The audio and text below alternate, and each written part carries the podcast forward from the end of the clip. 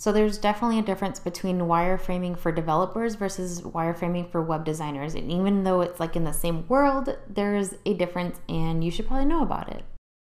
I'm getting major Oompa Loompa vibes in this shirt. Whatever, I like it. So, welcome to Suitcase Coder, the podcast. I'm Laura and I host this podcast where I track my journey from joining a coding bootcamp to becoming a remote developer. My ultimate goal in life is to travel the world and see as many countries as I can, but for now, I'm sharing what I've learned so far to hopefully help and inspire future techies, freelancers, and digital nomads. Thanks for tuning in, and let's get started. Can we just take a really quick second and talk about the importance of wireframing when it comes to both software development as like backend functionality, coding related stuff, but also web design. And I think it's really crucial to start with a wireframe as a base before starting anything else. And I didn't really write anything down for this, but I know I want to talk about it because I tell all of my students the importance of it almost every single class. And it's something that I bring up a lot. Um, and it's something that I try to do every single time I plan on something new. Obviously, I'm a huge notebook and pens kind of person, so I do a lot of my wireframing on paper and pen or pencil, but there's a ton of tools that are free that you guys can use in order to create either super extended and complex or very simple wireframes. Let me just start with the obvious, like wireframing for web design. If you have a website that you're trying to design and build the layout for, even if you're coding it using, you know, H T M L and C S S, well, especially if you're coding it and you don't have like a designer on hand, you're not working directly with a designer and you're not like the best designer, I think that's even a more important way to start is by creating some kind of layout, some kind of template for you to use so that when you do go about and code the website, again, even if it's static with H T M L and C S S, you can organize your code and the layout of your website super easily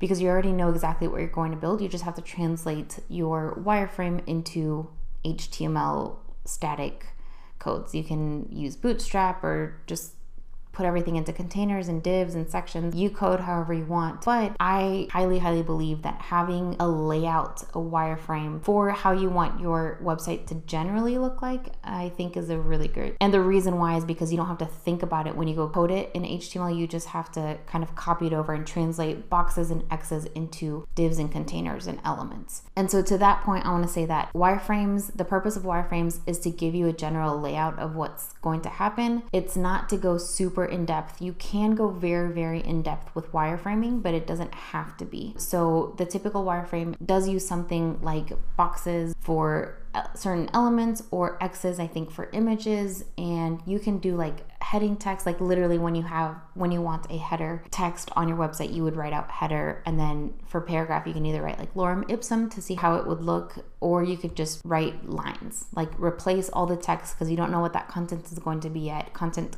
usually typically kind of comes last in building a website, and so you want to build it out and just replace it with lines. So you want to like literally simplify your entire website into boxes, X's, and lines, and rectangles, and squares.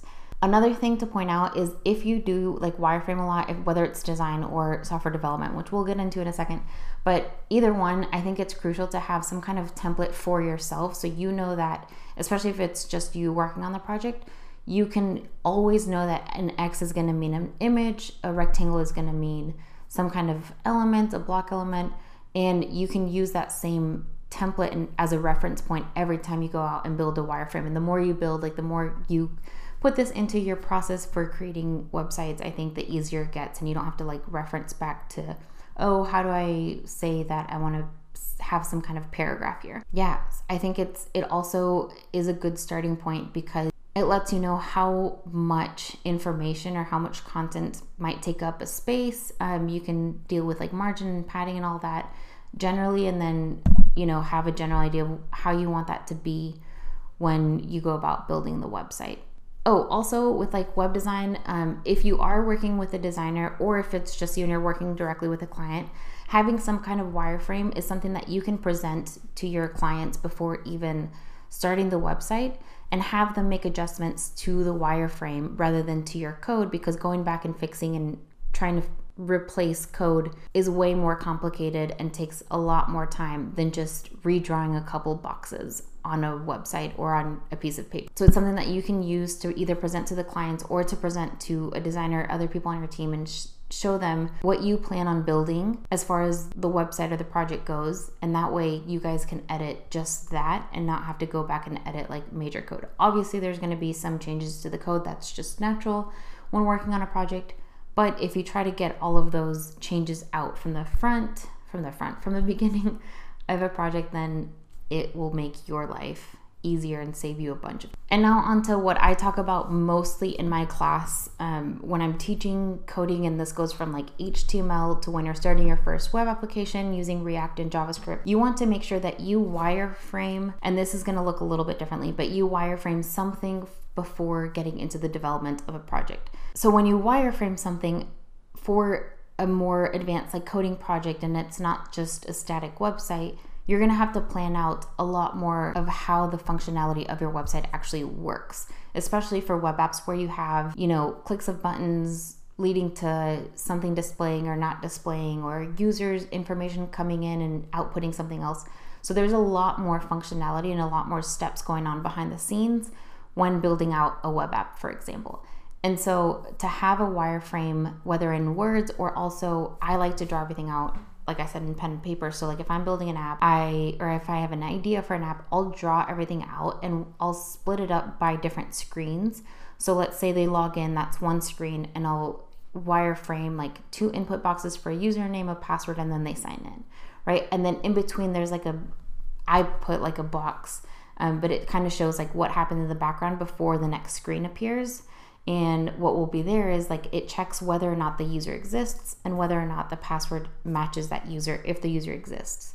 So that's something that I can plan out, and I know that it's something that I'll have to code when building out this web app. Um, but if I wireframe it and kind of write out every single step to the code before even touching any text editor, then I then I eliminate a lot of time trying to figure it out as I go, or even worse, trying to have to rewrite code that I've already written to fit some kind of thing that I didn't account for. Writing out what you are planning to do, what your app is trying to accomplish. And it's okay, so that's one thing, is when you're wireframing, you want to make sure that you're thinking about what the user is seeing. And so all the different possibilities that the user might encounter when visiting either your website or your web app, and or any application really that you're building. And you want to make sure that you account for every potential step being taken. And so you can code out, you can plan it out in a wireframe with a mix of images and text, and kind of like a step-by-step thing of what is going to happen when a user uses your app from beginning to end. So from like signing up as a user, to logging in as a user, to visiting their homepage, to actually interacting with your app, to logging out, and then logging back in. All of that should be broken down into an extensive yet simplified wireframe. And that way, when you do go and sit down and actually code out your project, you don't have to tackle the entire project at once. You can just tackle it one screen at a time, or one like wireframe section at a time. That way you don't get overwhelmed with the entirety of the project. You just tackle one step at a time. And that's kind of the purpose of wireframing, is to eliminate excessive stress and eliminate like too much time going back and trying to fix things or embed things or take things out that don't work. And that's it. That's my two cents about wireframing. It's not much, but I hope you found it helpful. If you've enjoyed this podcast, and or YouTube, if you're watching on YouTube, please make sure to subscribe and leave a rating. That helps a ton. I don't think I have very many ratings, but if you want to be one of the first, then go ahead and leave a review as well. And don't forget to like and subscribe if you are watching on YouTube. And if you wireframe on your next project before getting started, and it's not something that you originally did, then give me a shout out, and I'll give you a shout out on my Instagram or Twitter, however you'd want. Thanks for listening, and I'll catch you guys next time. Bye. Bye.